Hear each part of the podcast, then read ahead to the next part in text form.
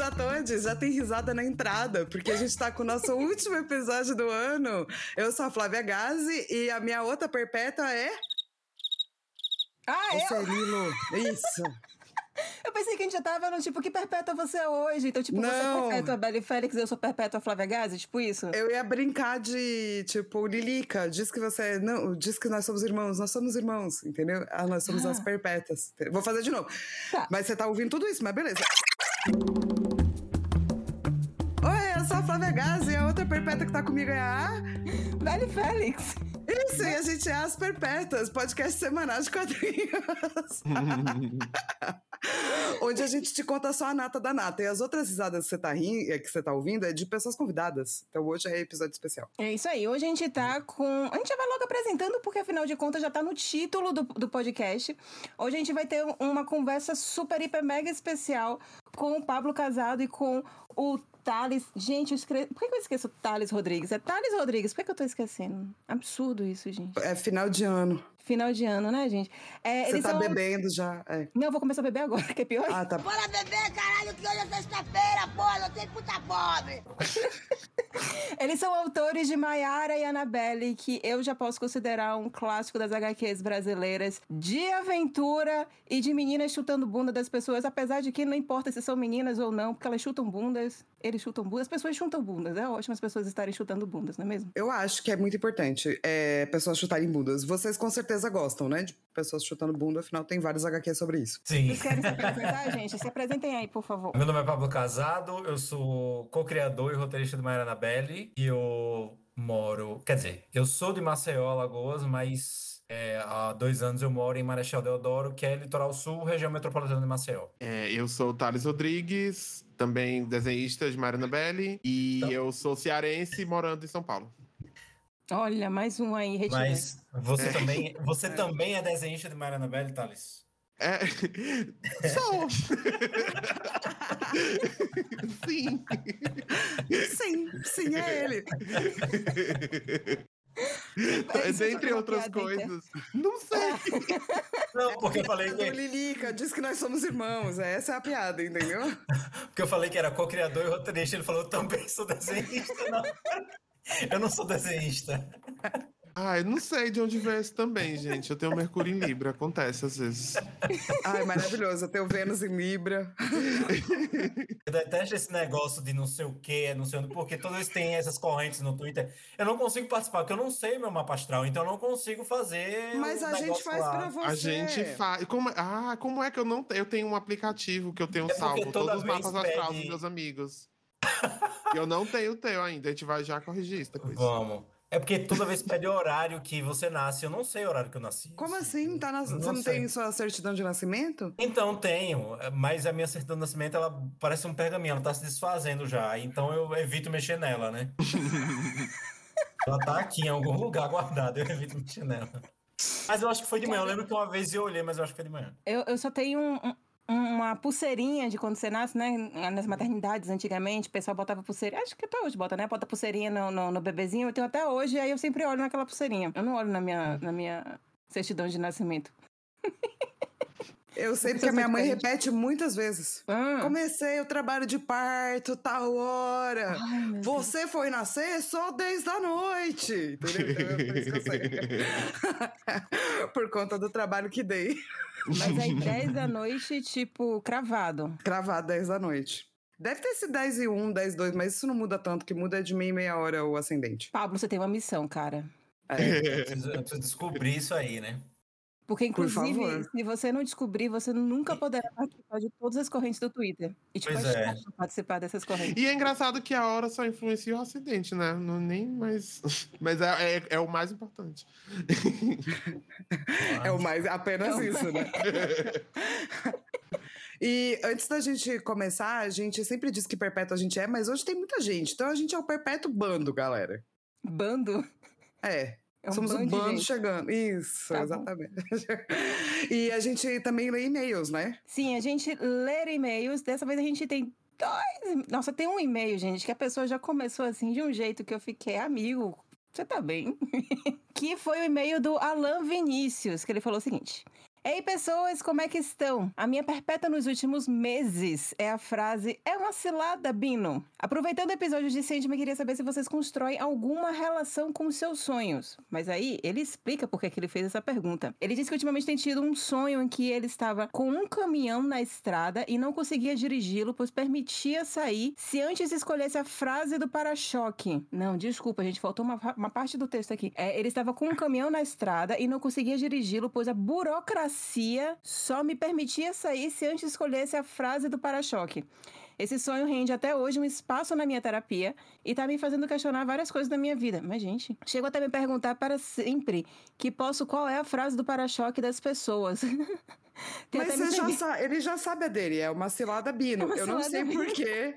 É, essa é seu perpétuo, mas tá definido já, não? Cara, eu sei que isso daí tem servido de filtro pra ele saber se ele tem que, se ele pode manter uma relação com pessoas ou não. E ele diz que a gente pode se sentir à vontade pra fazer a leitura do sonho dele. Então, gente, o que é que vocês estão lendo desse sonho dele?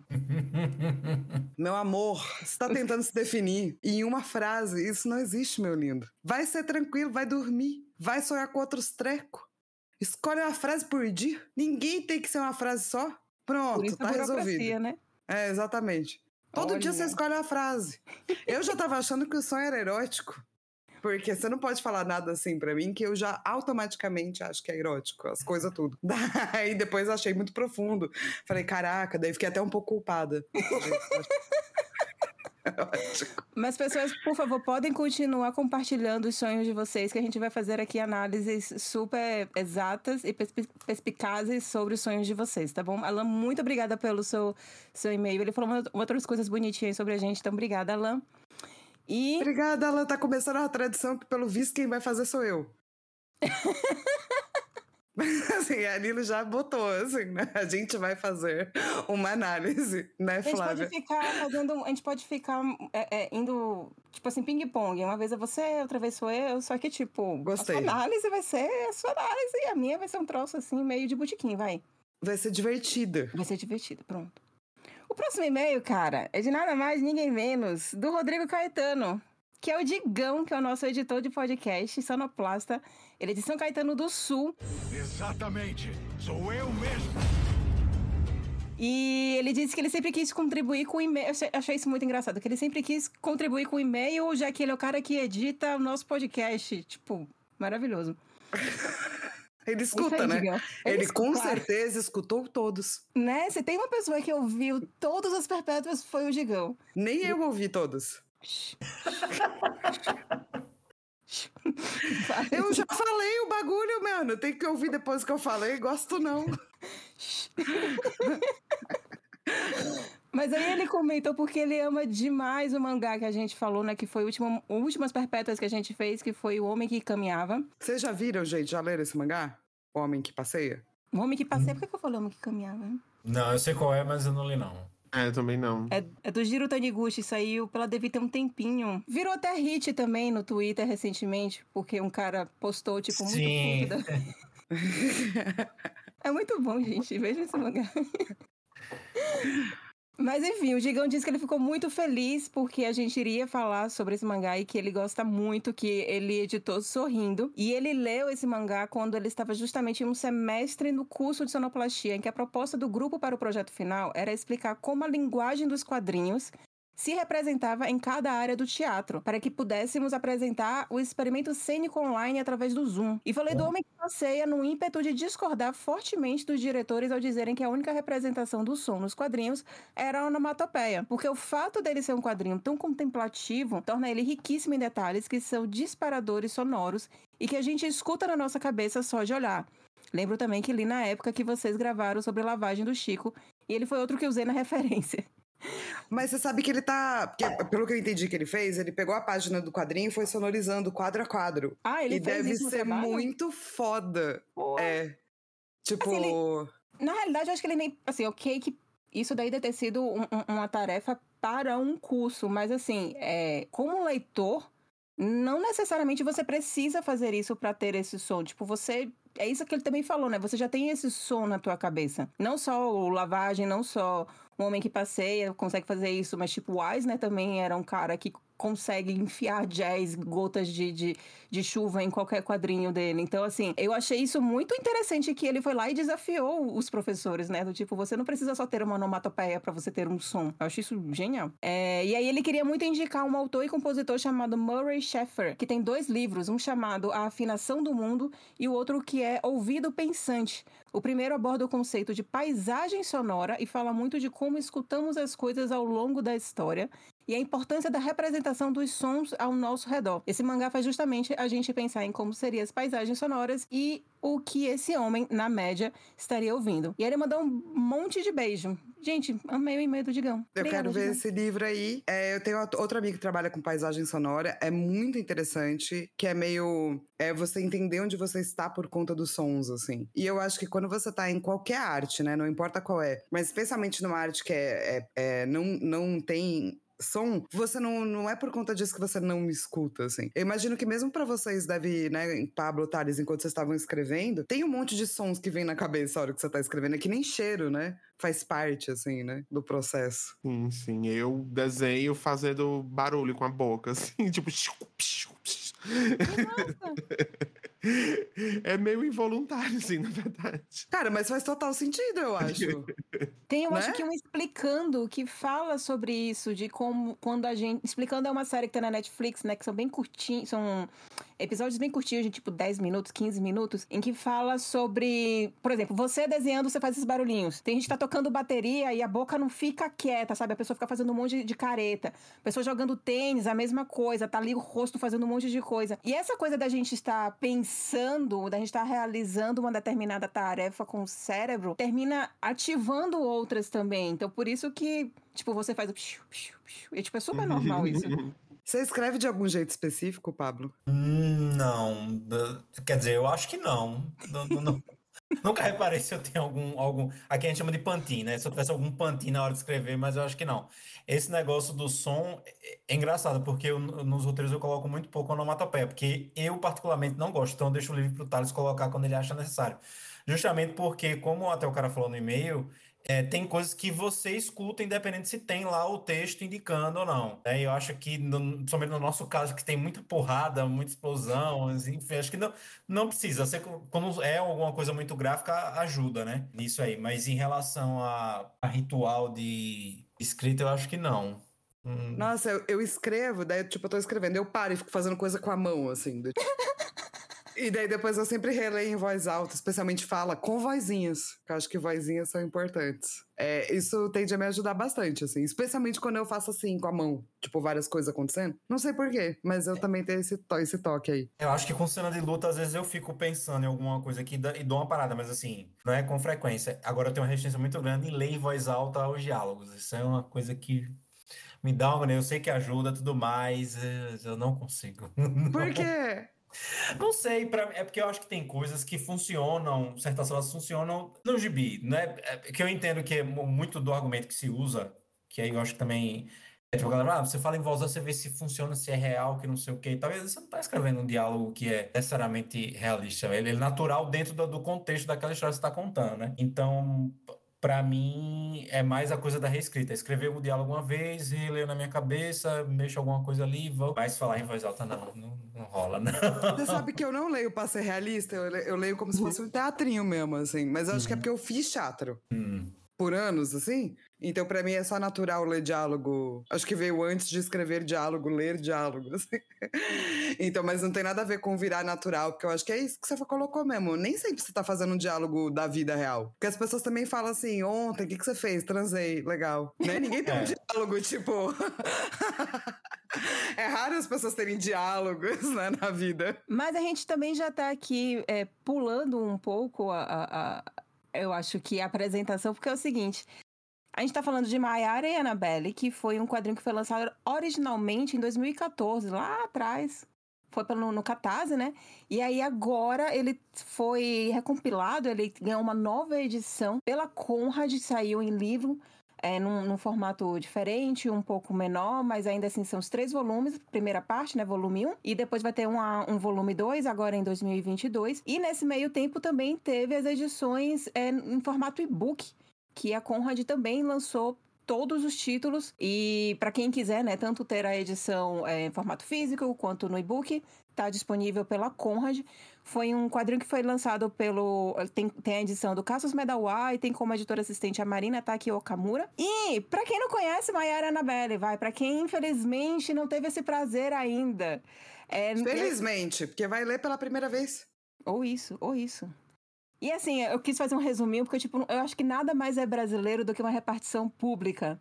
Né? E, tipo, você tem demônios e você tem paranormais, e você tem ações paranormais no, no, no, Brasil. O que é que acontece? Existe uma repartição pública. Porque se nem a polícia civil, nem a polícia militar consegue lidar com isso, a gente vai criar uma repartição pública pra cuidar disso daí. e aí tem duas meninas. Essa basicamente é Mayara e Annabelle. E uma das minhas primeiras perguntas é como é que vocês se conheceram? Não tem nada a ver com quadrinho. a gente se conheceu é, em 2013, né, Thales? Que, na verdade, a gente já se conhecia. Porque a gente fazia parte de um grupo no, no, no Facebook sobre séries. E ah. quem criou o grupo foi o namorado do Thales, que é o Denis. Eu conheci o Denis e o Thales conhecia o Denis. E aí a gente meio que se conhecia do grupo, mas assim, não tinha amizade. E ia ter o FIC em 2013 e a gente queria fazer um lá na Fictícia, que é o grupo do, criado pelo Hector Lima, que tem o Jorge Sal, Felipe Sobreiro, Felipe Cunha, Camila Torrano, o Matheus Santana e eu e o Thales. Acho que eu não esqueci de ninguém, né, Thales? Isso. É, acho que, acho que é isso. é, já ninguém... é, é muita gente. E aí a gente tinha essa ideia de, fazer, de lançar um quadrinho que era um quadrinho de todos os autores da fictícia e não rolou porque era muita gente. cada um já estava meio que fazendo a sua coisa, né? Acho que foi em 2013 e foi no ano que saiu também a Sabor Brasilis. E a gente queria chegar, e saiu no começo do ano, então a gente queria chegar com alguma coisa nova, pelo menos para dar uma chamadinha de atenção, né? E aí quando o negócio começou a, a, a não dar certo de ser todo mundo, sobramos eu e o Matheus Santana, que era de Recife. E originalmente a história se passava no Rio de Janeiro e a gente mudou o foco para Olinda, porque o Matheus sendo pernambucano, meu pai era pernambucano e eu tenho uma relação muito forte com Recife com Olinda. E a gente decidiu fazer história no carnaval lá. E aí, vá, vamos jogar na internet procurando desenhista.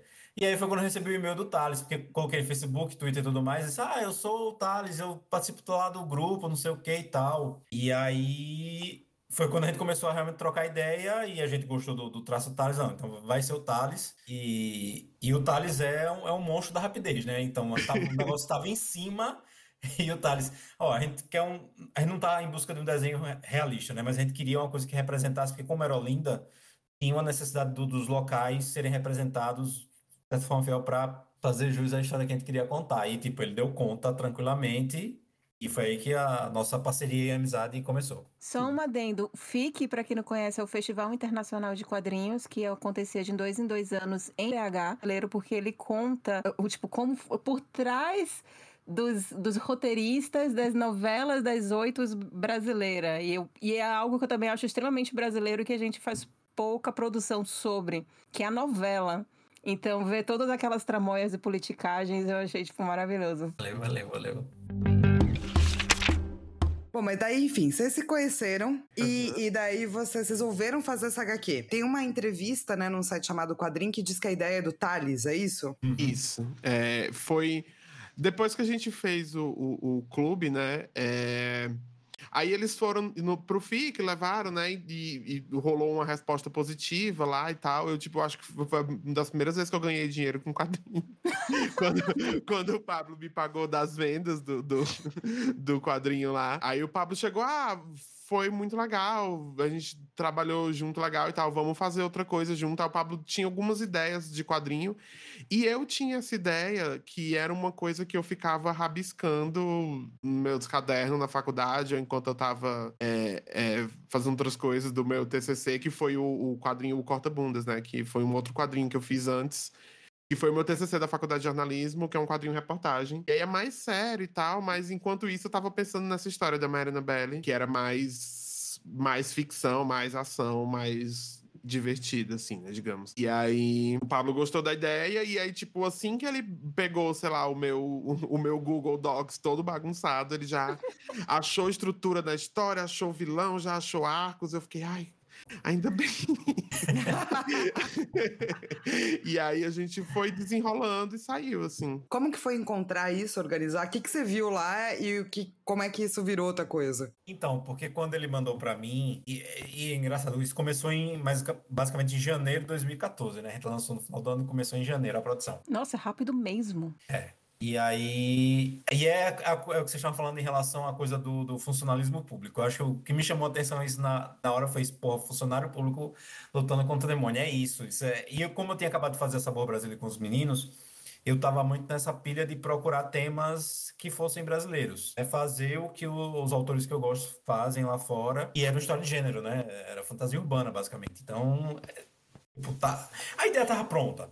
O que a gente precisava construir o mundo ali, desenvolver um, um pouco melhor os personagens. É, aí também tinha uma coisa de tirar um pouco da- das, das influências do Thales. Não, não, não tirar em essência, mas assim, tirar algumas emulações que ele estava fazendo, o que é, que é natural.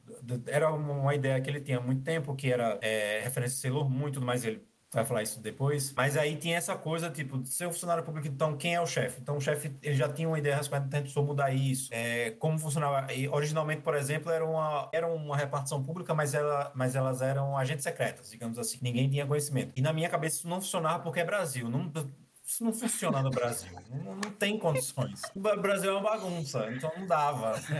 Tem que ser uma coisa pública. Todo mundo conhece os funcionários da ABIN. É, é, ia ter que ser uma coisa pública.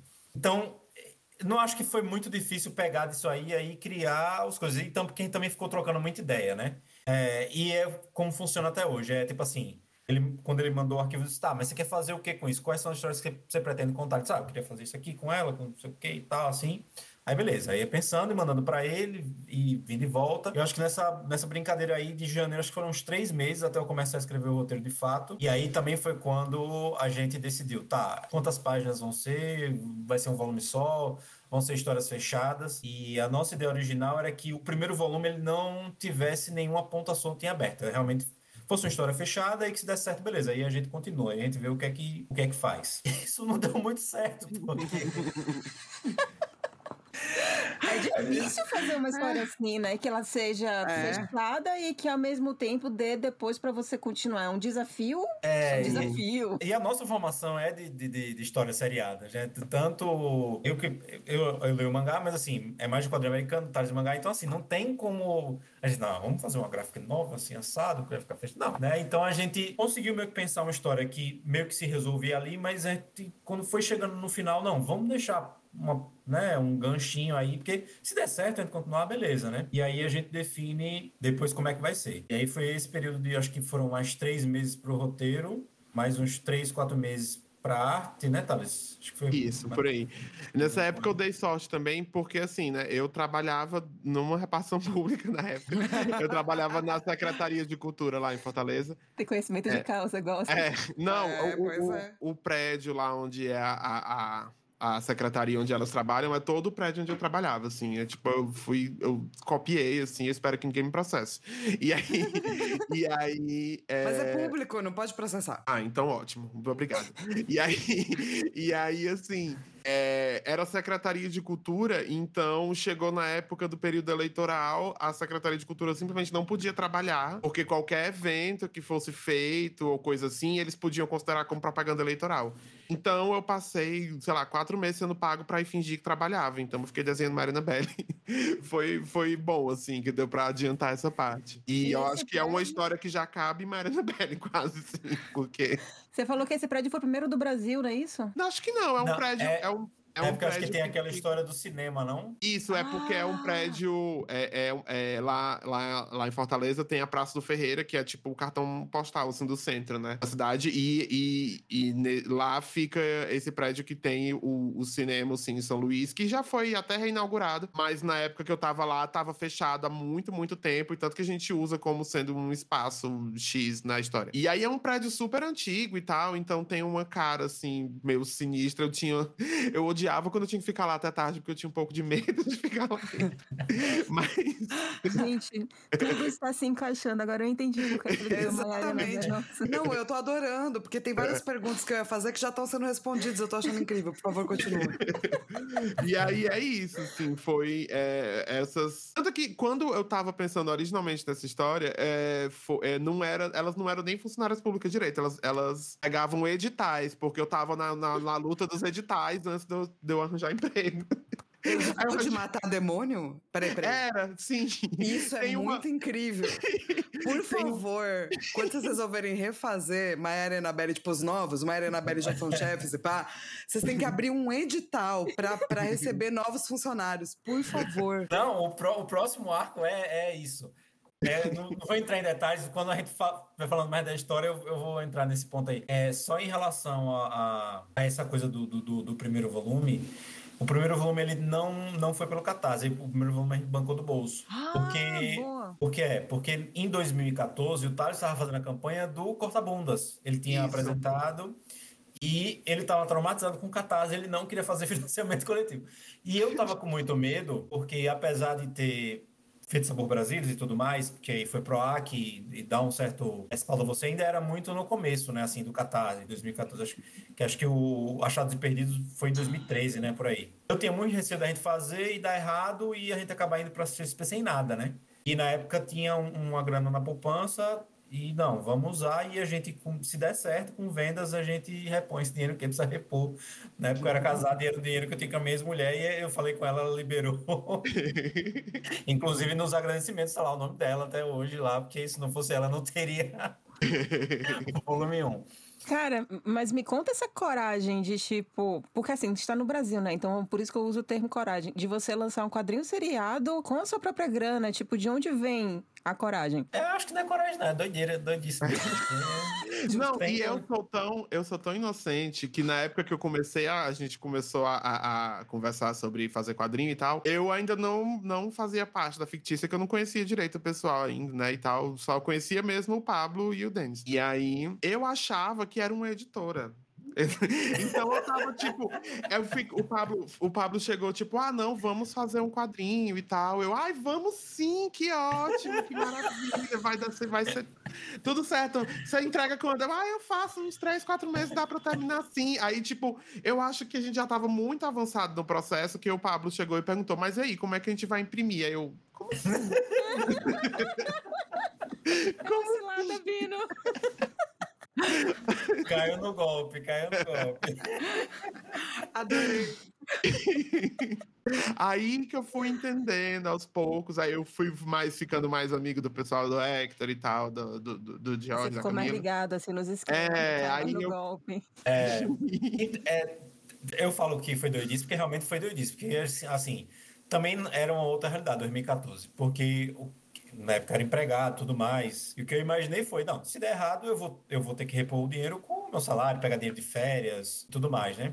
Tinha estabilidade financeira. E aí eu acho que era mais isso, era, era doidice mais do que pretensão. Acho que pretensão acho que começou quando a gente fez o catarse do, do, do volume 2. Porque aí foi quando a gente sentiu que o boca a boca que veio depois da CCXP, ele era real. Porque foi é, a campanha do, do, do volume 2, ela só foi batida agora pela campanha da Hora Extra. Então, assim, tava, tava um hype, assim, de tipo, ah, o gibi que foi lançado na CXP, das funcionárias todas, não sei o quê, né, né. e tipo, a gente nem vendeu esses horrores todos, a gente vendeu a ponto de, tipo assim, acho que de se pagar ali, né, Thales, a mesa, tudinho, uma, uma coisa assim. Sim. É. Passagem, né, gente? Estadia. É caro, né? É, então, e, na- assim, estagia na época eu já tinha, já vim, é porque foi viagens com múltiplos propósitos, né? Um deles era, tipo, vir conhecer o Denis pessoalmente. Aí eu, ah, sim, eu tô indo pra vender Marina Belli, com certeza. E aí, Mas na realidade era pra pegar o boy, entendi. isso. Tá. Ah, que bonito. Então, quer dizer, peraí. Maria Anabelle foi autofinanciado na loucura. É, Uhum. conseguiu repor depois. E daí, no segundo volume que vocês viram que estavam certo, a ex-esposa ajudou a, a- a bancar o bagulho e ainda serviu pra conhecer boy. Foi. Basicamente. É, tipo, velho. não dou ponto sem nó. Tipo, tudo tem que servir vários propósitos. É pra já Isso é, e, olha, eu não sei o que, que, que você é, mas isso é filho de Oxóssi, sacou? É uma flecha só. Ah, não tem muitas, não. Tem que. tem que acertar. E, e vem cá, é, é uma pergunta que é, é meio assim. Tem motivo pra ser duas mulheres? Ou tipo, ah, vamos fazer duas minas e é isso aí? Bom, eu, eu tinha achado aqui, até um dia desse, eu postei no Instagram quando, quando saiu né, o prêmio do, do Hora Extra. Eu achei por acaso, no mesmo dia, foi coincidência, assim. Uma- acho que foi uma das primeiras ilustrações que eu tinha feito de Mariana Belli, e é, claramente era a Mariana Belli numa personagem só, assim. que depois eu fui é, depois eu fui desenvolvendo mais a ideia, mas é porque eu sempre gostei muito dessa dinâmica, assim, de dupla de amigas, assim, eu amo, um dos meus quadrinhos favoritos é Ghost World, porque eu amo essa, essa, essa dinâmica da, da sarcástica chata e da animadinha divertida. É, assim, é, é, eu amo, assim, eu, eu gostava muito, ainda gosto, não, assim, parei de assistir, mas eu adorava Grey's Anatomy. então, assim... Todo mundo já coisa- morreu em Grey's Anatomy, não sobrou É, pra ninguém. Então, é, as duas que estão vivas são a ins- também a inspiração, né? Que é a Cristina e a Meredith. Cristina então, voltou? ela- não, eu acho que ela deve voltar de vez em quando, mas ela saiu viva, saiu com vida da série, é uma Ah, vitória, né? Pra poucas. É uma vitória.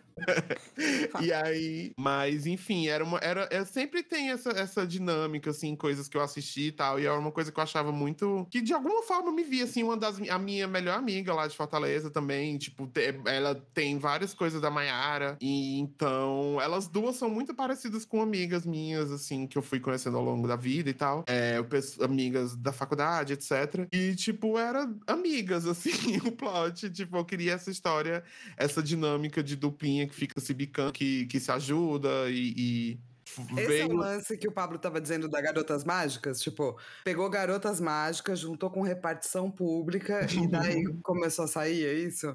Sim, sim, eu acho que sim, também que tem isso também, né? Toda a história de Garotas Mágicas é muito sobre é, amizades femininas, né? Sobre mulheres se ajudando e tal. E assim, isso é uma época. é, quando eu tava pensando nisso, é uma época pré. Eu não vou dizer. Ah, Como é que eu digo isso, meu Deus?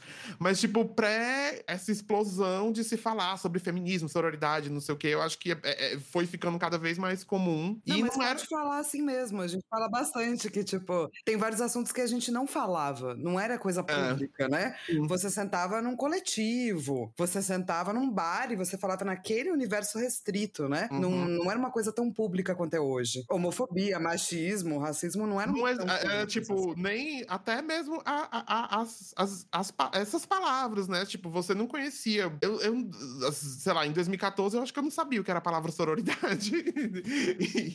Mas, assim, era uma coisa que já me interessava, assim, a questão de, tipo, de elevar essas vozes. Não sei se é isso que. Mas é tipo assim, eu não queria escrever sobre homem. Era meio isso, assim, na época. Hoje em dia eu penso que eu tava conversando, eu tava assistindo Arcane aqui com o Denis. E, tipo, mais uma vez as lésbicas conseguiram seu personagem de ação forte e, e os gays continuam sem. Um, um- um gay nunca deu um tiro num filme. Nunca teve uma perseguição de carro com uma bichona dirigindo um carro. É tipo, isso precisa mudar. Tá. Escritores, pelo amor Tá de na Deus. hora. e aí, mas. Mas enfim, na época eu pensei mais por esse ângulo feminino, né? Mas. Mas enfim, porque eu, eu você, já. você consumia, né? Garotas Mágicas Sim, e é. muito mangá. E, Uhum. e daí veio de um local, e tinha suas amigas, né? Veio de um local meio interno mesmo, assim, né? Isso. É, tipo isso. E aí. E eu não lembro mais o que era a pergunta, já me perdi. Não, mas você terminou falando de, de várias perguntas que a gente tinha aqui junto, porque inclusive eu acho muito interessante o fato de que você terminou não estereotipando esse tipo de amizade entre, entre mulheres, porque isso foi algo que nem coloquei no roteiro, mas depois eu até fiquei pensando, né? Vocês, sendo dois homens, vocês conseguiram escrever duas personagens femininas, tipo, de boas. E agora eu entendo que é porque, tipo, o Thales meio que também se coloca ali dentro. E, e, tipo, imagino também que o Pablo também tem alguma relação dele mesmo com, com ela, sem pensar que são dois seres externos, mas na realidade são dois seres que estão ali com eles e eles estão só escrevendo. Por um acaso elas são meninas, eu imagino. Ou simplesmente porque não quer escrever homem. Adorei isso. Tem, tem um pouco tudo isso aí. E essa coisa da, da discussão, acho que, não sei se foi no volume 2 ou se foi no 3, que aí esses assuntos já estavam mais em discussão. E as perguntas eram, mas e aí você se. Tipo, como se tivesse sido intencional todo esse movimento de ter duas personagens femininas, a gente, não, não foi bem Foi isso. tudo friamente calculado. É. Tipo, aconteceu. E, e, e é justamente por não ter sido feito algo tipo assim, ah, tem um checklist que a gente precisa fazer pra, tipo, ter um gibi protagonizado por duas mulheres. Então a gente vai marcar isso aqui, e, e não teve isso. E o que é engraçado é que quando esses, esses assuntos já estavam sendo discutidos e aí que se começou... Assim, eu não tenho problema nenhum em que acabe se produzindo obras de ficção, quadrinhos, filmes, séries e tal, que tenham um, esse, essa- é, esse propósito é, já pensado de antes. Não, não, eu acho que não acho que isso é um problema. O problema é como você executa isso. E na época a gente tava vendo muito essa coisa do checklist, e você via muito no discurso que era uma coisa artificial, que era falsa. Então era muito bizarro isso. Era uma, uma representatividade de, de. É porque forçada é, é- é dizer o óbvio, mas assim. Pink money. É, era, e era fake. E tipo, a gente ficava, meu Deus, por que essas pessoas estão fazendo isso agora, né? E a gente ficava, não, não sei o quê. E aí era, era. Não é que era chato, mas assim, quando as pessoas perguntavam isso, parecia que a gente tinha descoberto alguma fórmula, ou a gente tinha previsto o Zeitgeist antes, e aí a gente, né, e não foi nada disso. Simplesmente, aí as coincidências do, do Thales, você falar do que ele falou em relação de como ele criou as meninas. No meu caso, é exatamente isso. Para mim, era indiferente se eram mulheres ou se eram homens. Eu nunca tive problema com isso, muito pelo contrário. E da minha parte, o que eu colaborei foi justamente em respeitar o que o Thales queria em relação às meninas e de acrescentar, eu não, eu não, não fui funcionário público, mas eu trabalhava no Sistema S. Então, assim, que na época, no, na, na- no- na época dos governos do PT, Sistema S. Senai, Sebrae, SESI, eu trabalhava no Senai. Ah, tá. E assim, na época, era. A gente brincava que basicamente era um emprego público, porque você só, só saía se fosse, só seria demitido se fosse uma merda muito grande, né? Porque é, a expansão do, do país, a porra toda. Então, o que eu fiz aí nesse sentido foi pegar as, as experiências que eu tinha com os meus amigos do trabalho, de relacionamento, e colocar no gibi. Então, assim, a- esse negócio delas se provocarem e tudo mais, delas ficarem sempre tirando onda uma da outra, de assistir série e tudo mais, isso aí tinha do trabalho. A gente assistiu Lost no, no, no trabalho, a gente baixou o Lost. quando a Lost, gente melhor chegou. série já feita. Inclusive, escutem o Precisamos Voltar. Um podcast muito bom aí sobre Lost. É de quem esse podcast? É meu, né? Do meu irmão, né?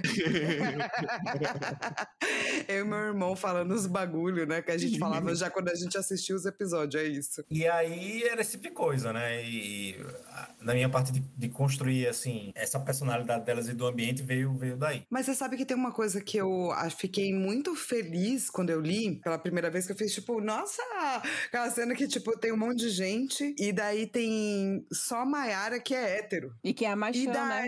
Isso! E daí eu fiquei tipo, caraca, olha só que louco. Existem pessoas LGBTQIAP+, e elas só existem. Da mesma forma que Mariana Beres, elas são mulheres, elas só existem. Que é a forma certa, né, de você falar sobre isso. Se você não tá... Não é focar na dor de ser mulher ou na dor, né?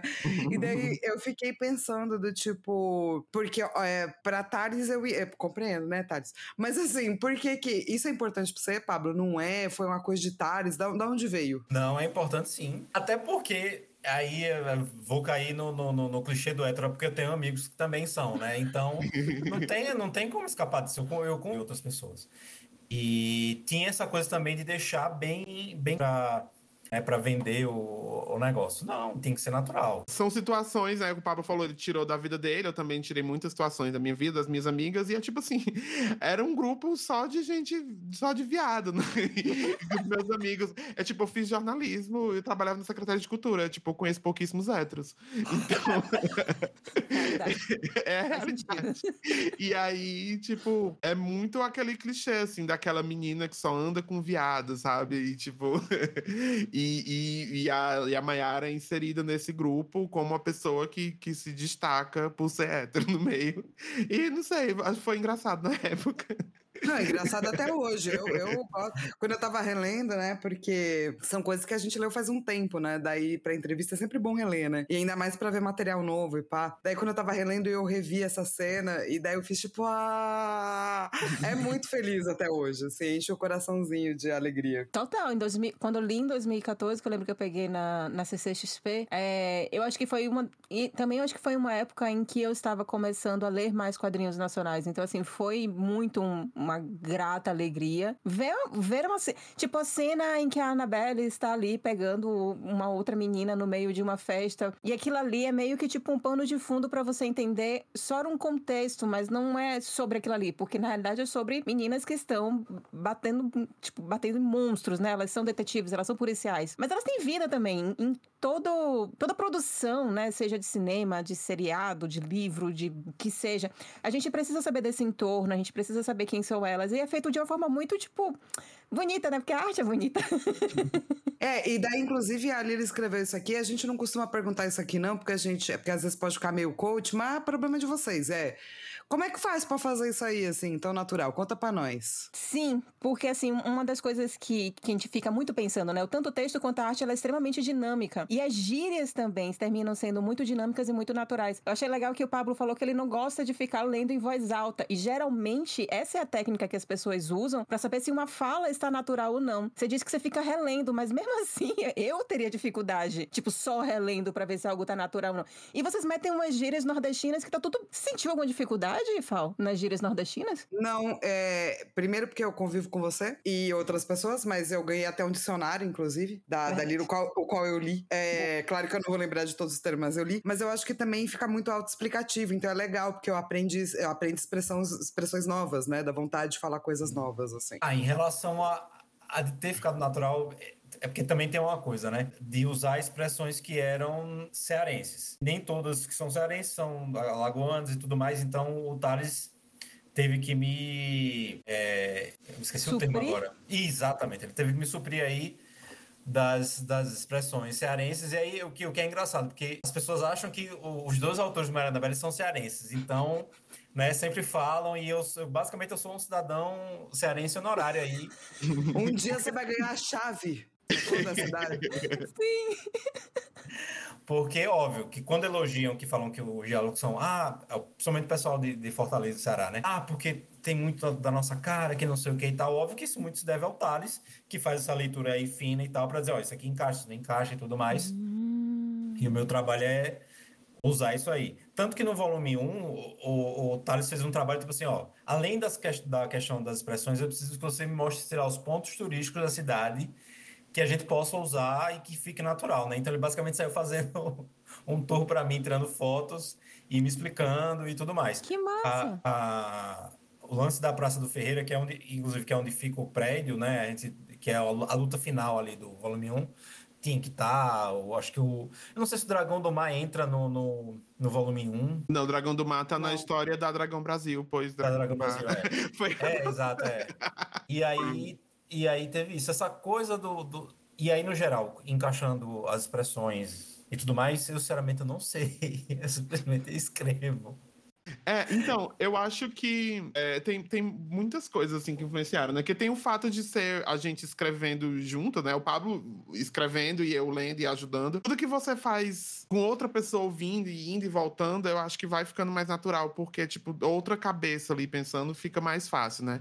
E eu também sempre mostrava muito para meus am- amigos meus, assim, tipo, foi, foi muito, teve muitos beta readers, Marina Belli. E, Ah. Eu acho que também esse fato do Pablo ser de Alagoas proporcionou a gente ter muitas essas conversas sobre o que é que dá pra entender, o que é que não dá, o que é que é nacional o suficiente, o que é que não é.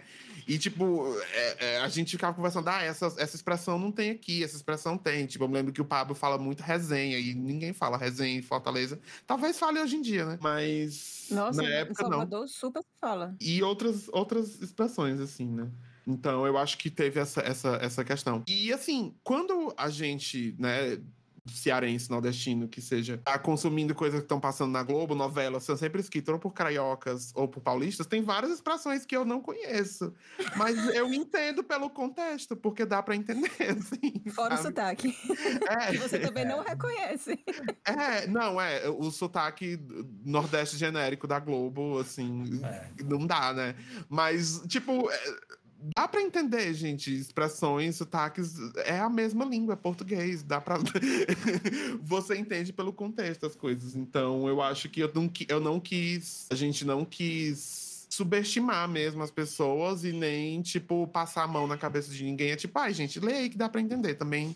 Não, Não, é, dá sim, não é tá? Shakespeare, sabe? Não é. Não, dá super, dá super. É, eu sou de São Paulo, né? Cresci aqui, nasci aqui. A minha mãe é do Sul, então eu morei um tempinho, assim, é, no Sul. E mesmo assim, de tudo, tá? Meu pai depois foi morar em muito tempo no Nordeste, né? Ele morou em Alagoas é, e, e etc. Mas é, eu não tive uma convivência muito grande com ele quando ele tava por lá. Então também não é que eu super conheço todas as expressões, saca? e mesmo assim deu pra entender. Mas acho que uma coisa que o Thales falou que é muito legal é que é, a gente tem essa tendência a achar que as histórias têm que ser escondidas, né? Como se elas tivessem que ser reveladas na hora que tá lançando. E toda vez que eu dou aula, eu falo que essa é a maior besteira que existe, assim. Que a melhor coisa que você pode fazer é ter um monte de gente lendo. Lê, lê publicamente, passa pras pessoas. Porque é assim que você vai ver, né? Se as coisas estão ressoando e como elas estão ressoando. Porque na tua cabeça é uma coisa, né? A hora que outra pessoa tá lendo é outra coisa, né? Sim. Vocês tiveram coisas que vocês mudaram por conta desses beta testers? Eu não, não, eu não consigo lembrar agora de nada em específico, mas com certeza, assim, deve ter tido. Mas, assim, agora eu não, não, não lembro de nenhuma, de nenhuma coisa. Porque também muita coisa era construída, assim, eu chegava na sexta-feira no bar, meus amigos falavam, ah, a gente tá pensando em fazer a história acontecer assim, assim, assim. Aí o pessoal, ah, legal, tipo. Enquanto o negócio estava sendo escrito mesmo, né? Então não chegava nem a ser mudado, porque já tinha uma, uma influência enquanto o negócio estava rolando. É, eu também cheguei a fazer essa pergunta porque eu sei que o Pablo ele tá é, trabalhando como adaptador de quadrinhos no Comic Zone, né? Algumas obras você chegou a adaptar. E como eu já traduzi, eu sei que adaptar já é um- uma outra coisa, assim, é uma outra arte que eu acho que eu sei, assim, né? Porque é difícil você pegar aquela voz do, de, um, de um cara que faz em inglês, você traduzir ao pé da letra, às vezes fica. Às vezes não, né? 99,9% das vezes fica um negócio duro, fica. Você sabe que é um- uma outra pessoa de outra língua que tá falando. E às vezes, quando você adapta, tem vezes que ou você diminui demais, ou você coloca coisa demais, você achar o tom é difícil. E, e, tipo, pró- na própria Ana Maiara e nas próprias outras obras que você tem adaptado, eu acho que você faz isso muito bem. Então eu queria saber como é que é esse desafio de conseguir, sabe, não só além das gírias, mas conseguir deixar a coisa fluida. Ah, no, no caso do, do Maera Annabelle, eu acho que tem uma coisa da. Mais das situações que a gente monta mesmo. Que, tipo, não tem. Como é que eu posso dizer? É, é complicado explicar, porque pra mim já é natural como, como os, os eventos eles vão acontecendo. Porque, por exemplo, tem coisas que são pro plot avançar, mas tem coisas que eu chamo de páginas de respiro. Por exemplo, no volume 2 tem uma, tem uma sequência que elas estão no hotel, elas alugaram quando elas vão no sertão lá. Essas, essas que são as duas páginas, não avançam em nada na história. É só porque tava vindo uma sequência de coisas assim, de, de revelação de plot andando não sei o que e tal. Aí eu, não, eu preciso parar aqui um pouquinho, colocar elas fazendo qualquer outra coisa e tudo mais. Aí eu acho que encaixando isso com as, com as coisas que avançam o plot e desenvolvimento das personagens, e aí é colocar essas coisas em situações neurais. Por exemplo, essa, essa cena também, sequência do volume 2 que você falou, Flávia, da, do pessoal quando elas reunidos com o- os amigos da Annabelle, era justamente para mostrar com a coisa do, do mapa astral um pouco da personalidade de cada uma. E até foi um amigo do Thales que fez o, mapa astral da- das duas. Maravilhoso. Vocês têm isso ainda? Tem, acho que tem o original disso aí. Pô, manda pra gente, por favor. Cara, isso isso era maravilhoso. Tem. Aí o Thales desenhou no fundo, né, e tal, e aí a gente usou algumas das informações que o, o amigo dele fez pro mapa astral para poder incluir na, na história, assim, de forma orgânica, ao mesmo tempo que desenvolvia os personagens. É, aí não, não tem muito método, porque eu acho que, assim, não, é, que não tem método, eu acho que eu já consumi tanto. O método tá interiorizado. Você nunca É. parou pra falar dele.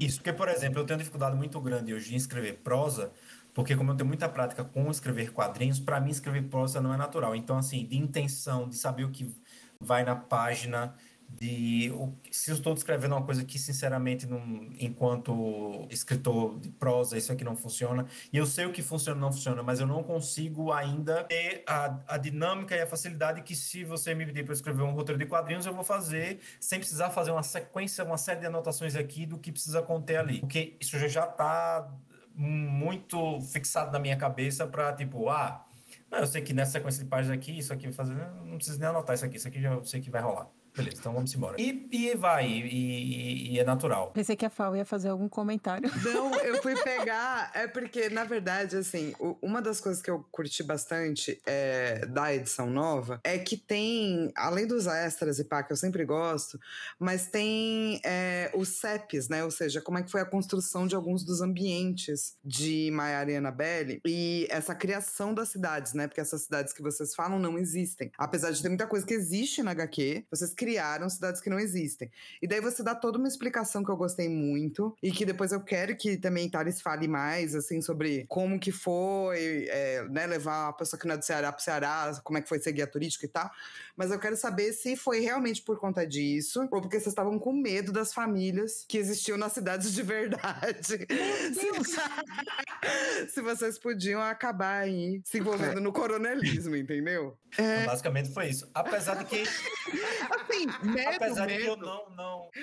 Fala, Thales. Medo, medo, assim, eu não tenho muito, não. Era mais uma questão de não reduzir mesmo, assim, porque cada cidade com a sua história de coronelismo tem, esse- cada tem o seu coronel diferente, e cada, cada lugar é um contexto. Tipo assim, mesmo você falar do Ceará como lugar só já é super redutivo, né? Como com qualquer estado, eu imagino. Inclusive, São Paulo também tem coronelismo. As pessoas Claro. negam, mas tem. É, Tem.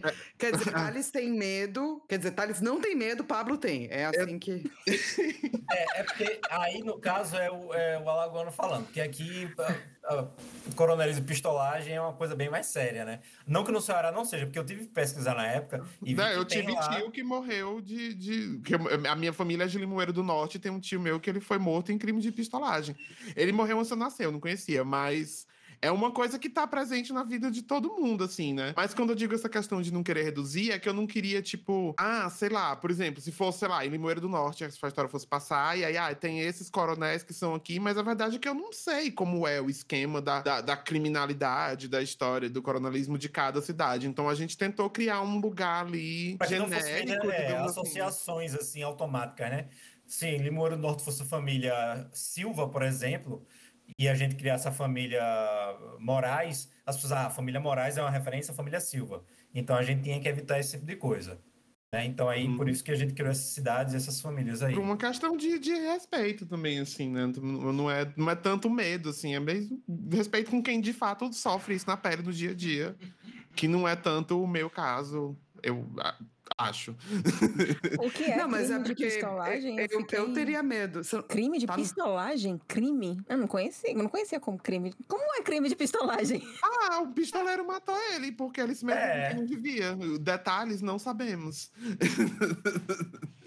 eu não É, sei, que tipo, ninguém fala muito disso. Nunca perguntei também muito. Crime de Aham. pistolagem é crime de encomenda. Crime de encomenda. Isso. Flávia é da família X, Isabela é da família Y, vocês, as gerações se odeiam e, tipo, há uma disputa pela prefeitura, por exemplo. Então, a família da Flávia é que tá lá no cargo, mas assim, se a Flávia morrer, quem vai pegar o cargo é a sua família. Então, você vai mandar- matar a Flávia. Aí é um crime de pistolagem.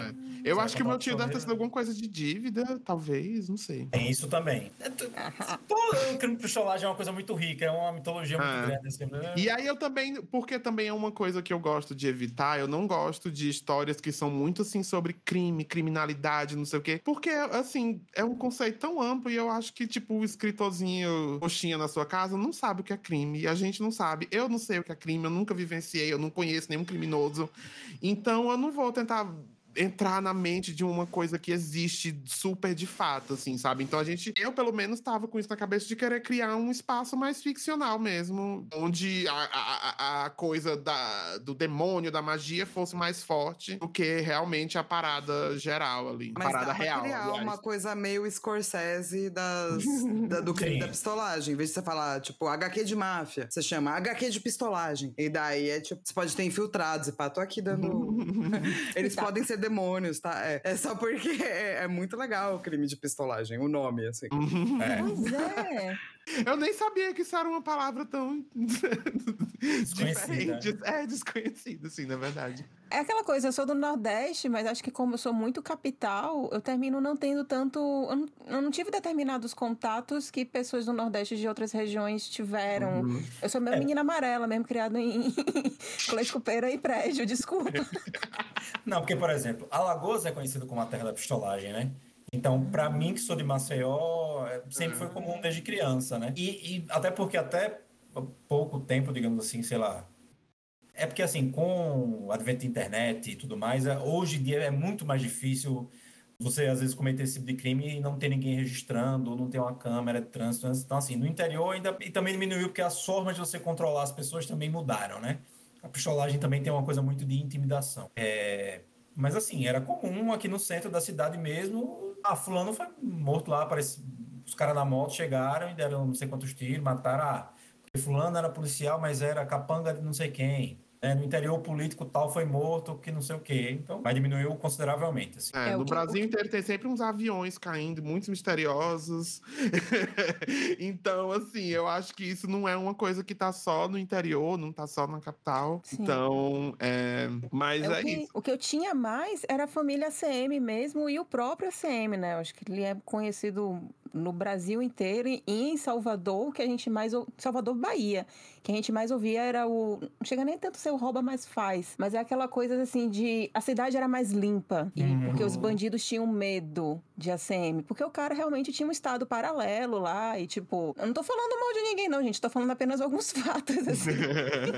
Então acho que a gente nunca usou o termo tanto pistolagem porque é um cara tão poderoso no Brasil inteiro. O cara era ministro da comunicação no Brasil. O cara tava ali na ditadura militar, faz- fazendo acontecendo. Então a gente não, não usava pistolagem, falava só tipo, ah, o painho, que ainda tem isso, né? Painho. É, pois é. E eu, Mas é- Não, e tipo, tem ah, do próprio. o- o- a história do Marina Belli gira em torno de um negócio meio assim, né? Que é o, o, o- acordo que foi feito entre todos os demônios para dar uma segurada na, na violência demoníaca, porque tem as famílias ali que, que, que administram o crime, digamos assim. Então, assim, estamos falando sobre coreanismo, sim. Quem quiser se sentir as dores, que sinta, porque é verdade. Mas, assim, não tô falando de ninguém. Se alguém chegar dizendo, não, eu tenho poderes demoníacos, sim, sou eu! Ah! Ferreira Gomes do inferno, aí o que, que eu posso fazer, né? Eu apenas descobri um, é verdade. Maiara e Annabelle, a conspiração. É, Cara, então, é, é, o fato delas terem essa química toda, né? Além do- disso que você falou, de que você gosta de ter uma personagem mais saidinha e uma mais sarcasticazinha, né? Mais irritadinhazinha. Todas essas coisas de, de mangá, que vai de. Mangá e anime, né? Sailor Moon, tem, ah, tem Dragon Ball, tem Cavaleiros do Zodíaco ali. E também tem esse, essa coisa meio emo dos anos 2000. É, eu- vocês diriam que são essas características que tornaram elas com uma química assim tão. que imediatamente você absorve e você gosta delas? Que isso é algo meio difícil também de fazer. Assim, era a minha intenção, né? Tipo, que elas fossem.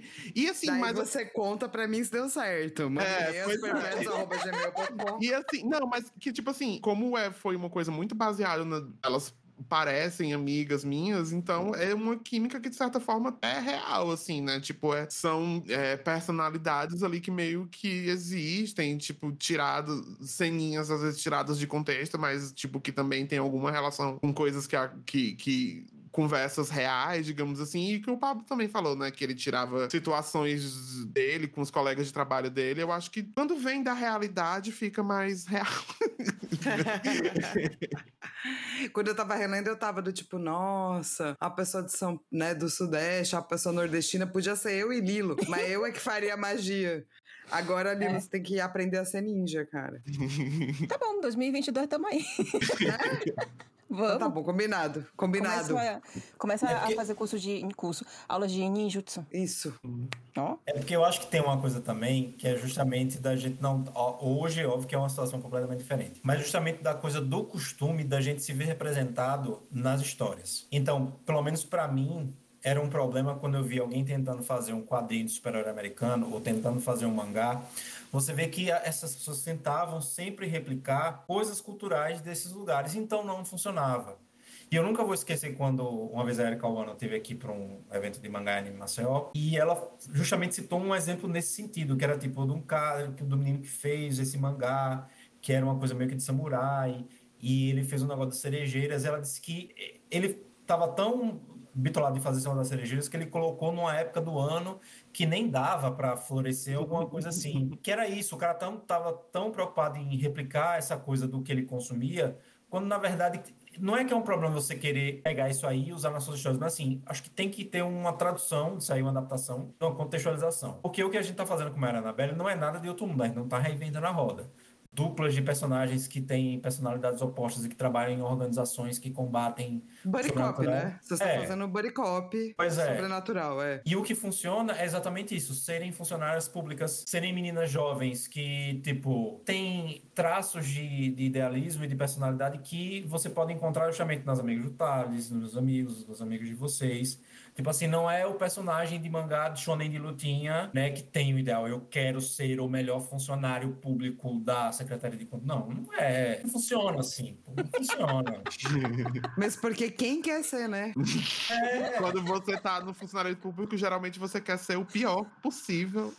você quer entregar o mínimo possível. Você só quer estabilidade financeira e acabou-se. É, tem, que, tem que ter isso. E assim, é, eu, eu fiquei muito feliz com a reimpressão, porque eu acho que é isso. A história de começou em 2014 e não tinha tanta gente assim lendo o quadrinho, muito menos lendo o quadrinho nacional. E eu acho que hoje tem uma ótima oportunidade pra quem não conhece conhecer, porque Maria Minabelli tá vira, vira jogo, vira daqui a pouco vira lancheira, o que eu acho ótimo, tá? Tem que virar lancheira mesmo. E teve algumas diferenças da HQ original, obviamente, para a edição. E algumas coisas que a gente queria conversar sobre, né, Milo? Sim. A primeira questão que eu queria saber é por que, que cada história tem uma cor diferente. Tipo, a primeira, ela é toda laranja, a segunda, ela é amarela, a terceira, ela é rosa. Tem algum motivo? Teve algum planejamento? Ou tipo, ah, agora a paleta vai ser essa? Tinha um mangá que saiu aqui também pela Conrad, inclusive, que é Bambi, que chama, que ele tinha esse esquema, que cada edição mudava a cor, né? E eu fiquei assim, meu Deus, isso é lindo, um dia eu quero desenhar uma coisa assim e tal. E quando a gente começou a falar sobre Mariana Belli, a gente tava justamente querendo fazer uma coisa que fosse, assim, obviamente um mangá, mas que não fosse, tipo, mangá, mangá demais, né? Tipo, Preto e branco com retícula. é, e tal. E, e aí a gente, ah, por que a gente não faz esse esquema aqui, que nem do Bambi? E aí foi, foi meio que saiu, assim, não foi. A, gente foi testando cores, ficou legal laranja pra primeira. Depois a gente foi mudando as cores. Não sei que cor seria depois da, da quinta, de verdade. Eu não faço a mínima ideia.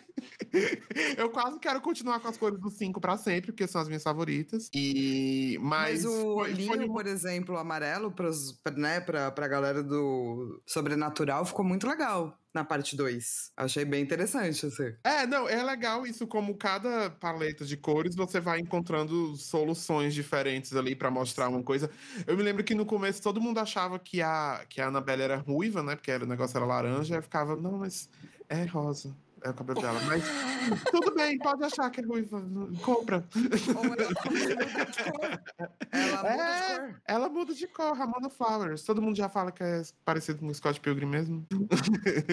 E outra coisa que também dá pra notando com o passar da, da HQ é a mudança também do seu traço. No primeiro, a gente tem um cenário bem mais limpo, né? Uma coisa assim, com menos cenários e tudo mais. E aí, quando a gente já tá no terceiro, já tem retícula, os cenários já estão com mais acabamentos, tá? Tem muito mais informações do que tinha no primeiro. E aí, eu queria saber como é que foi esse seu processo. Acho que quando você desenha 70 páginas de quadrinho, a, a mão, a munheca solta, assim, né? Então. Vai ficando mais fácil. E aí, também no segundo e no terceiro, é, tem a, teve a ajuda da Brenda, né? Que a Brenda fez a- a- os tons, né? De uma parte do segundo e do terceiro inteiro. Então ela já foi colocando mais detalhe. E ela sempre gostou muito dessa questão da retícula, das estampas e tal, é uma coisa que ela sempre prestou muita atenção e acabou, eu acabei roubartilhando um pouco essa estética dela, porque eu sempre achei muito incrível, né? Tipo, ela ela é uma, uma artista talentosíssima e me influenciou bastante. E aí eu fui fazendo isso, fui aprendendo como fazer também, pegando os brushes legais pro Photoshop, e que, que dava pra fazer retícula legal e facinho e fui descobrindo maneiras de desenhar cenários menos, menos porcamente do que no começo. Rapidinho, só pra quem não sabe, a Brenda é a Brenda Maria. Ela tem um livro chamado Cais do Porto, que se você não conhece, conheça. É, tem que lembrar de pôr esse link. Então daí você Também entra é lá no nosso site, é asperpetuas.podbean.com, que vai ter lá não apenas o link pra você comprar é, My Mayara e Annabelle, mas também vai ter link para você conhecer o trabalho da Brenda, tá? Além dos Instagrams e Twitters de geral. É isso. Pode continuar, Thales. Não, e aí é isso, sim. Eu acho que foi. Eu fui aprendendo a fazer conforme eu fui desenhando, né, também. E aprendendo a mexer também no computador direito. e, e, e, e aí dá- é, foi e tentando sempre melhorar, né? Eu acho que eu nem. E também, às vezes, ao ponto de achar que destoa demais. Eu acho que nem parece a mesma pessoa que desenha. O traço, eu, tipo, a- o jeito que eu desenhava a Annabelle mudou tanto que eu fico imaginando se alguém não se confunde, se for ler tudo de uma vez. Mas. é, Foi o que eu fiz, gente. Desculpa. Não, mas essa é Acontece. uma Essa é a pergunta que a gente faz pra todo mundo que a gente entrevista. Eu acho Aham. que uma das que mais me marcou foi a Bianca Pinheiro, né? Porque a Bianca Pinheiro, ela muda muito de traço. E ela disse que sempre quando ela vê um, um estímulo diferente, né? Sempre quando ela se apaixona por uma referência diferente, ela tenta ir seguindo por, por aquilo ali. E que ela considera que faz muito mal, porque ela tá sempre meio... Sempre, né? Entre aspas. Mudando de estilo. E aí a gente também chegou a perguntar isso pra Cora, quando a Cora também teve aqui na- nas Perpétuas. E ela também foi falando sobre essa questão de que né, vai acontecendo essa questão de, de mudança de traço, como se fosse Uhum. algo meio natural, às vezes pensado, às vezes não pensado. Uhum. É, eu lembro que a própria Brenda me falou uma vez que, tipo, que dava pra perceber que eu tava mudando, que o olho das personagens ele mudava, tipo, ah, ele já tá, ele já tá assistindo outro anime, lendo outro mangá agora. Porque o olho já mudou. E não, mas, falei, mas eu acho que é legal, na verdade, Thales. tipo, sei lá, pra quando eu peguei pra reler e reler, tipo, pelo menos a parte 1, 2, 3 toda junta, você vê que realmente tem mudança, mas eu não acho que é ruim, é mó legal. é muito legal, porque. Ah, não, que bom. Eu não, assim, eu também, quando eu tô lendo, e principalmente mangá, que são coisas que passam anos, o cara passa, tipo, décadas fazendo o mesmo mangá, é, dá pra ver que muda horrores, assim, né? Você pega a primeira edição, você pega, tipo, fica super diferente, e eu adoro ficar reparando essas coisas, mas quando sou eu que tô fazendo e me autocriticando o tempo todo, eu fico, ai meu Deus, a pessoa não vai nem reconhecer, não vai entender a sequência, que vai achar que é outra pessoa. Mas, Dá pra reconhecer, tá? é, que bom. que bom. E eu acho mais estranho o artista que nunca muda o traço. Exato. Que eu acho, tipo, o que, que acontece com esse ser humano que tá sempre desenhando a mesma mulher, o mesmo cenário? Eu acho estranho. Tem alguma coisa estranha. Mas é que nem roteiro, tem que mudar também. Tem que mudar a maneira de escrever. Se você não tá mudando, você tá onde, né? De novo, carinha. Você não precisa ser uma frase só de caminhão da vida, seja uma por dia. Ô, gente, quando vocês foram chamados lá pra Conrad pra fazer e pá, mudou bastante o projeto editorial, né? É, mudou cor, mudou tudo. Que, como é que veio isso? Foram vocês que queriam fazer algo novo? O que, que a editora fez? O que, que foram vocês que fizeram? Como foi a conversa? Não, então, o... tanto o Cassius como o Guilherme são duas pessoas que sempre nos apoiaram, sempre foram é, publicamente fãs de Maria Annabelle e eles já tinham interesse nisso, né? E, por exemplo, o Guilherme já contou publicamente que ele queria muito publicar Maria Annabelle pela Balão, mas não rolou porque não achavam que tinha a pegada da editora. O Cassius tentou levar para a JBC, mas também não rolou na época. Quando ele saiu, o, o pessoal da JBC ainda chegou junto e tudo mais. E aí, quando ele veio falar da, da Conrad, era numa época que a gente tinha feito hora extra, a gente não sabia como é que ia ser a continuidade da série, no sentido que, tipo, ah, a gente vai ter que continuar, então vai ter que ser financiamento coletivo, porque hum, até agora não apareceu nenhuma editora. E quando eles apareceram foi a solução, assim, no sentido de que, tipo, vamos dar um tempo de financiamento coletivo, porque por mais que a gente só tenha chegado aqui graças ao Catarse e às pessoas que nos apoiaram, sério, são, primeiro, como eu falei, foram, foi do bolso, mas foram cinco financiamentos coletivos, assim, até hoje eu tenho um estoque aqui em casa de Marina Pé. E como eu tô morando numa casa menor do, do que o apartamento que eu morava, então é complicado. No apartamento eu tinha um, um- quarto da bagunça que eu tinha um, um estante, uma prateleira, que era basicamente só o estoque Mary Annabelle. E agora que eu tô morando num lugar que só tem dois quartos, então assim, tá tudo em caixa e eu não sei o que fazer. Mas assim, por um lado é bom porque, óbvio, eles estão chegando em lugares que a gente não, não chegaria, né? A maior prova disso é justamente que o Gibi tá vendendo bem, né? Tá chegando as pessoas, as pessoas estão descobrindo Mayra Annabelle e nós estamos em 2021, um Gibi que foi lançado em 2014. E até tem um, um memezinho que eu não, não concordo muito, mas eu entendo a lógica, que é aquele que rola no Twitter do, da, é, da facilidade de leitura do, do, do mangá para o quadrinho superior americano. Que aí, de um lado, tem um cara perguntando: ah, por onde eu começo a ler o Batman? Ah, você pode começar pelo ano 1, Cavaleiro das Trevas, não sei o quê. Aí pronto, eu posso começar a ler o One Piece ah, pelo volume 1. Então eu acho que tem isso do Maranabelle também. Você vai começar a ler pelo volume 1. Pode ser a edição definitiva 1, pode ser a nossa independente. E quando a gente continuar, a ideia é que seja isso. A pandemia ferrou tudo no sentido de que a gente ficou desestimulado a fazer, mesmo saindo pela Conrad. Não porque.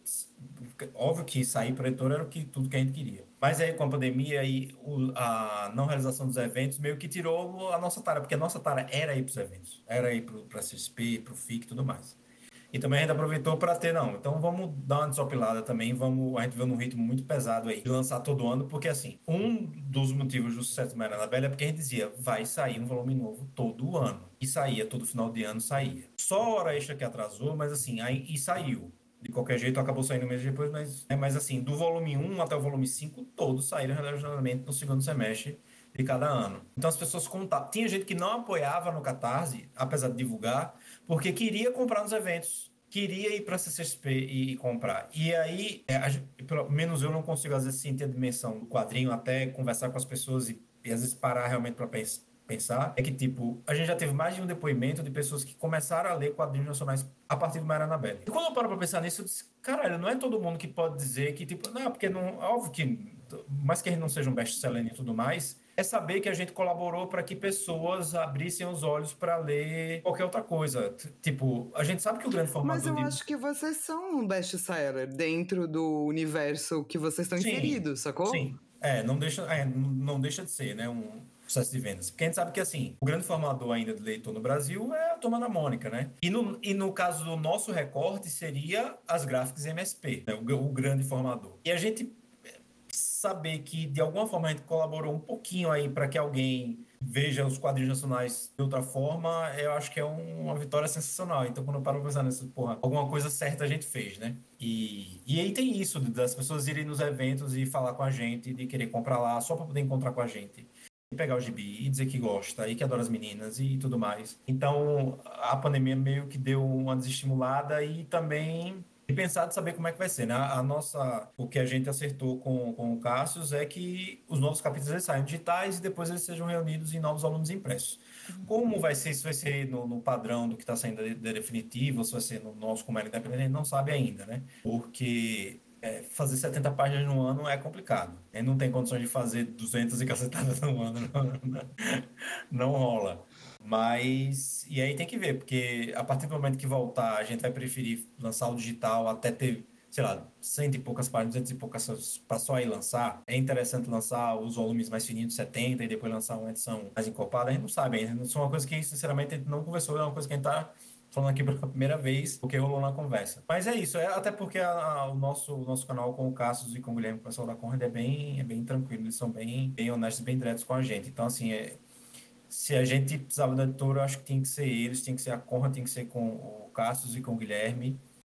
É, tem todo o simbolismo de ser a Conrad, né, que, que começou a- o boom dos mangás no Brasil, e eu acho que é isso. O planejamento É. editorial da Conrad é realmente, tipo, quando o Cassius voltou pra Conrad, ele teve um planejamento muito bom. Muito bom. trazer. Ele e o, Gui, e o Guilherme Kroll, né? É, eles dois conseguiram trazer muita gente forte do nacional e também muitos títulos internacionais de uma forma que eu acho que estava começando a, a desaparecer um pouco no nosso, no nosso sistema, por, enfim, por N motivos, né? E eles souberam trazer isso de volta. Você ia perguntar, Fal? Eu ia lembrar que Pablo contou no começo desse programa Vixe, que ele ia tô com falar uns negócios. E eu sou uma pessoa curiosa. Você falou, depois no decorrer da conversa, eu conto mais sobre os planos futuros.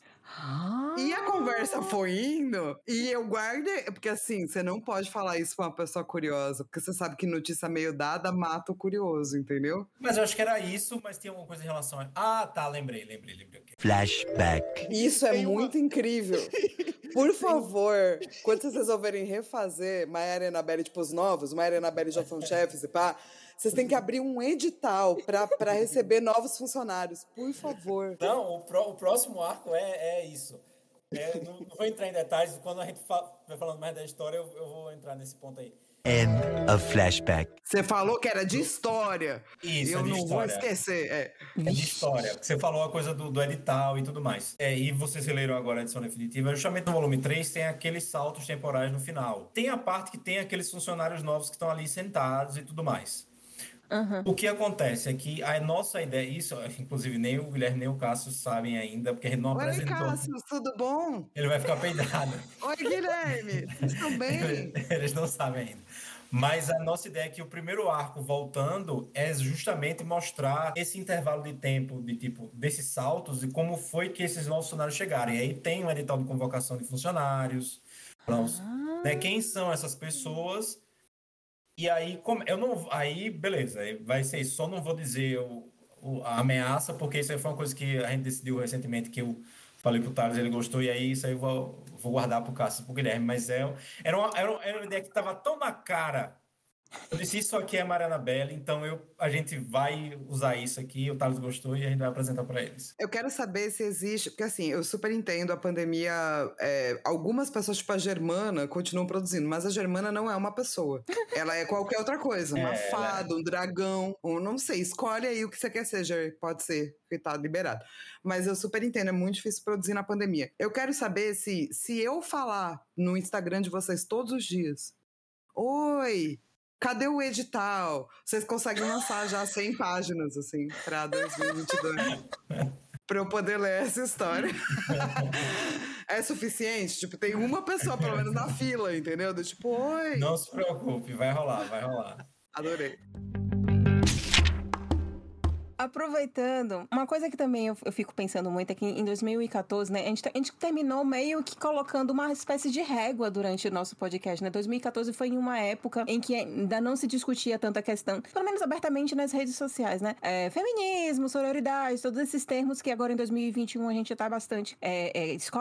Ao mesmo tempo, acho que em 2014 a gente podia não estar lendo tanto quadrinho nacional, mas também acho que foi um marco em que teve a CCXP, em que o Catarse teve boom. E assim, eu acho que muita gente começou a fazer quadrinho porque era um sonho, porque tinha vontade, porque via que existia um cenário, porque a coisa estava efervescente, porque tinha vários, é, é, vários eventos acontecendo pelo Brasil, então todo mundo tava fazendo quadrinho e a coisa tava crescendo, tava indo bem. Vocês acham que hoje, com do jeito que tá a nossa economia, do jeito que tá a nossa crise de caráter no Brasil e tudo mais, vocês acham que isso deu uma diminuída? Vocês sentem essa diferença para lançar quadrinho nacional? Olha, eu.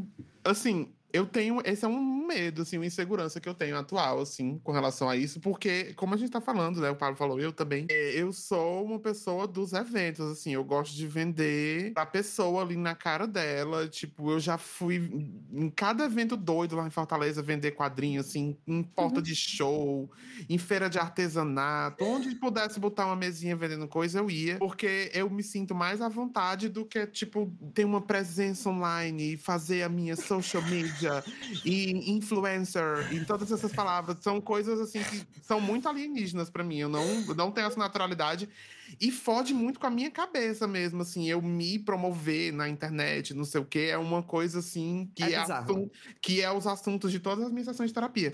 Então, Qual é o seu sonho? Qual é a sua frase de caminhão? Qual é essa frase de caminhão? As Não sei.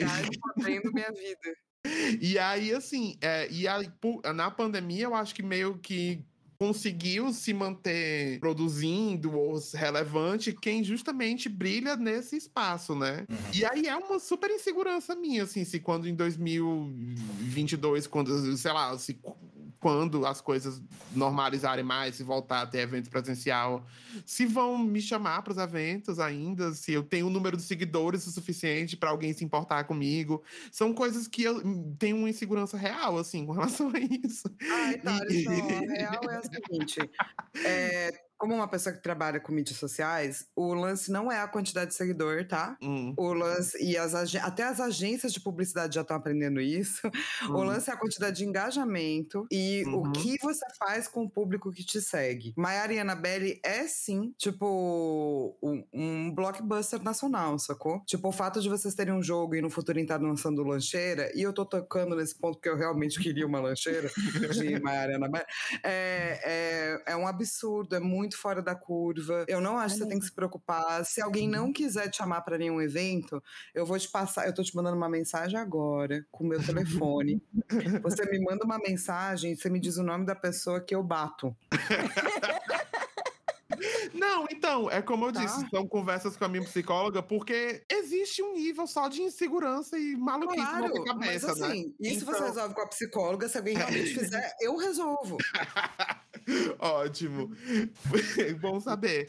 Porque é. E aí, assim. é, então, fica até difícil. A gente tá falando de planos que a gente tem pras histórias e tal. E são conversas que a gente tem, tipo, batendo papo. Porque são coisas que estão super incertas, assim, né? Então, é o que a gente quer fazer, né? Essas coisas, essa, essa continuação da história, continuar a ir pra eventos, são coisas que a gente tá jogando pro mundo pra que aconteça. Mas, na verdade, é que eu super não sei como é que vai ser, assim. Eu tava. É, e, e tanto disso, tem outros quadrinhos que eu tava tentando fazer também, né? Tipo, eu tentei. Eu tava tentando fazer é, é, webcomic, né? Tô postando aí semanalmente páginas pra ver também o que é que rola, pra botar o pé aí na água, né? Ver o que acontece. Mas é, é muito difícil prever o futuro. A verdade é essa, assim. Mas Votem melhor, tentando. né, gente? Quer ler quadrinho, vote melhor. É, tem essa parte também, né? Porque o medo que eu tô é de como é que vai ser esse orçamento pra ir atrás de imprimir coisa pra fazer catarse. A gente tá falando sobre isso, né? Um dia desses, eu e É, tipo- Não tem papel, gente, não tem insumo. Como é que É. é, entendeu? Você quer ler Real. quadrinho na sua mão, você precisa que tenha papel para as Então. pessoas poderem imprimir os bagulho louco que elas pensaram, né? Cara, tem uma editora que é a editora Grafite, que ela lançou alguma coisa de Massev, esqueci agora o nome do título. É um título que foi financiado de Magiano, tá atrasadíssimo. Mas enfim, os caras não estão conseguindo imprimir porque a gráfica que eles contrataram tá sem papel, acho que é papel couché da Suzano. Meu tipo, não Deus. tem, não tem. É Essa foda. é a realidade. Uhum. O, em relação à, à pergunta, é, como a gente vem do, do, do crowdfunding do Catarse, que é, e é engraçado, eu falei dos leitores da gente que deixam de apoiar para comprar nos eventos. Eu sou esse leitor com certos projetos que eu vejo no Catarse. Eu esperava encontrar o autor na XP para poder comprar. Eu sou total essa pessoa. Tanto que eu e a Lila, É. a gente ia de mala É, eu- essas XP, entendeu? Eu fazia a minha listinha e, e ia. Só que, assim, do, do, do pouco, aí também tem a coisa da pandemia, do, do, do psicológico, estava afetado tudo mais, assim, do pouco que eu me dispus aí no Catarse olhar, eu senti que houve uma diminuição considerável dos projetos de autores para os projetos de editoras e eram muitos projetos de obras estrangeiras. E óbvio que eu entendo que nesse período aí, coisas de clássicos que eram novas e que poderiam ter um público mais certo foi o que acabaram dominando. Mas eu não vou dizer que não me incomoda ver isso no Catarse, no sentido, não, não que essas editoras não possam participar. Me incomoda justamente não ver os autores, não ver os nossos colegas e amigos produzindo, justamente porque, provavelmente como a gente, eles dependem dos eventos. Até porque o, o- o- a grande maioria do Catarse, eu acredito que são pessoas como nós que se pagavam, né? Porque a gente, as pessoas, ah, você, sei lá, 150% de coisa. Tá, 150%, o que sobrava era para nossa poupança, porque era o dinheiro que pagava a mesa da CXP, o que pagava comprar os materiais de escritório para a gente poder montar a mesinha e tudo mais. A gente ganhava dinheiro dos eventos, sempre foi assim. A gente tem que ter a nossa poupança para ter essa coisa de ir pros eventos e tudo mais. E eu senti sim, eu espero que quando voltarem os eventos, essa galera retome. Porque assim, é uma coisa muito louca que você falou de 2014 e realmente era. Se 2014, 2015 foram os anos que é, as pessoas perceberam que dava para fazer e queriam ir para os eventos e foram atrás de financiamento coletivo e tudo mais. 2016 já começou uma coisa diferente, que era pessoas que viram que, eita, fulano tá ganhando dinheiro fazendo gibi. Eu sou ilustrador tal do perfil do Instagram, não sei o quê, vou fazer um gibi tirado do. Né? Teve essa época também. A vergonha, gente. É, A muita vergonha. gente fez um monte de, de trecheira aí, mas assim, hoje eu até, eu até consigo ver isso com, com menos preconceito. Na época, eu, isso é, é- Nossa, era um negócio. Mas às vezes a pessoa descobre o que é é narrativa gráfica, né? Uma É, coisa não. é você fazer uma ilustra linda, outra coisa é você ter narrativa. É, o que é bizarro é que, tipo, acho que 90% dessa galera desistiu de fazer quadrinhos depois de. Porque, tipo. Depois que descobriram que não tinha narrativa. É, porque vai pro evento ou não vende o que imaginou que ia vender, ou não teve o retorno do público que, né, assim, de, de crítica e tudo mais, e acabou desistindo. E a gente sabe que eh, nós somos a prova de que às vezes precisa de tempo também para você construir o público e tudo mais, para as pessoas entenderem e confiarem no seu trabalho. As pessoas, se as pessoas confiam em Mariana Belli e confiam no Pablo e no Thales, é porque é aquilo. Todo ano vai ter o Mariana Belli, tinha um Com financiamento certeza. coletivo, a gente entregava, né, tudo mais. E aí, vocês preferem fazer financiamento ou vocês preferem com a editora? Eu prefiro com a editora. Por mais assim, assim, eu não vou, eu não vou nunca cuspi no prato que eu comi, assim, porque, enfim, eu conheci pessoas incríveis, apoiadores, pessoas, é, tipo, leitores que gostam do nosso projeto e estão dando. Isso é, não, não tem valor, assim, então é uma experiência gratificantérrima. E você pode criar o quadrinho, tipo, você vai aprendendo como é ser editor. Fui obrigado a aprender a mexer em design por causa de Mariana Belli. Então você aprende muito, assim, é tipo, eu fiz. Foi uma, uma semi-faculdade que eu fiz, assim, fazer essa ruma de catarse. Então, é, eu, eu amo ter feito. Mas é uma trabalheira do. É um, tipo assim. É treta, voltando, Deus é mais. voltando à analogia da faculdade, é tipo, eu não voltei pra faculdade nunca mais. então, assim, é, a- a editora, eles cuidam, tipo, como ela, a, a- a Flávia tava falando da coisa de que mudou algumas coisas do projeto editorial e tal. Então, é tipo, é mais cabeças. Quanto mais cabeça pensando na coisa, eu, pra mim, eu sempre acho que, que melhora. Quer dizer. Cabeças boas, né? Digamos assim. É, mas, e, e eu acho que tudo, tudo que a, a, a Conrad pensou, assim, né? Que o Cássio pensou, o Guilherme pensou, que as pessoas estavam pensando de, de ideias legaisinhas ali, de, de coisas para inserir, de ilustrações que eles me pediram. Tipo, tudo fez muito sentido, assim. Eu acho que tá. Esse, essa, essa edição da Conrad é muito chuchuzinho, assim, sabe? Muito. As, as, as edições digitais também saíram muito legais com. com os, os textos e tal, tipo, textinho do Cassius Medal abrindo cada capítulo, como se fosse um mangá, é tipo assim, é um.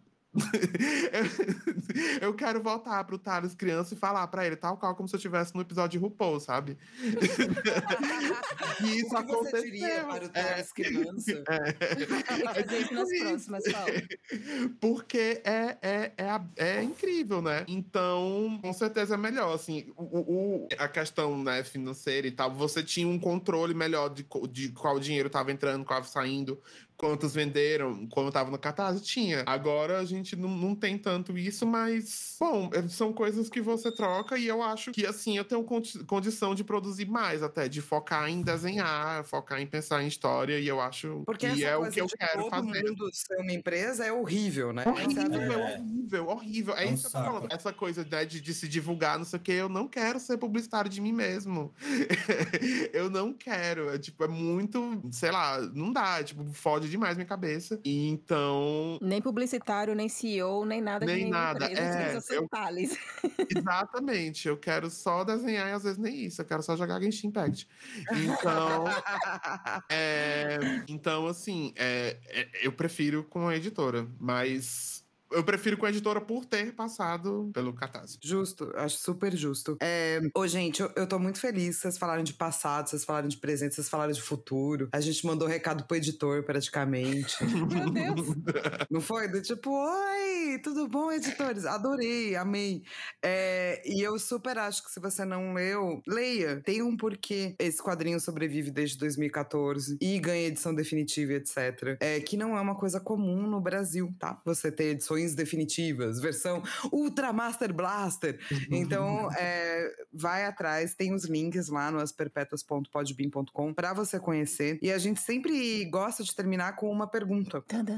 Que a pergunta é: quadrinho é político? Sim, com certeza. Com certeza, fazer arte no Brasil, qualquer arte, bater tambor no meio da rua é super político, qualquer coisa.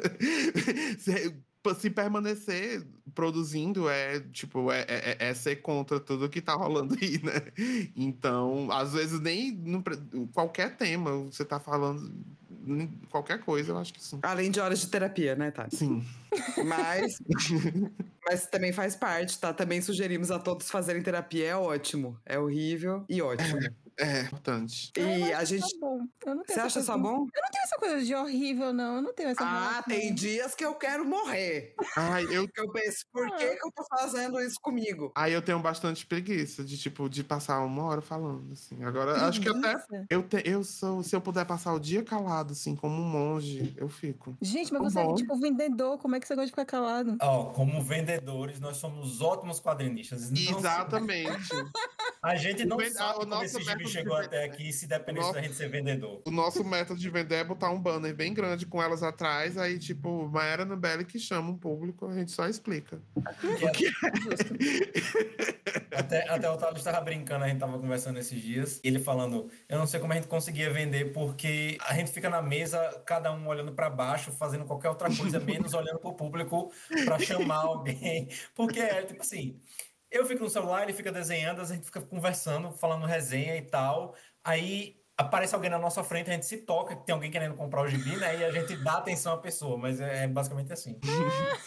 Então vocês gostavam de ir pra evento não só pra ver pessoa, mas pra ficar resenhando. Sim, é, pra botar a fofoca em dia, porque a gente só, só se vê em evento, né? Errado não tá, né?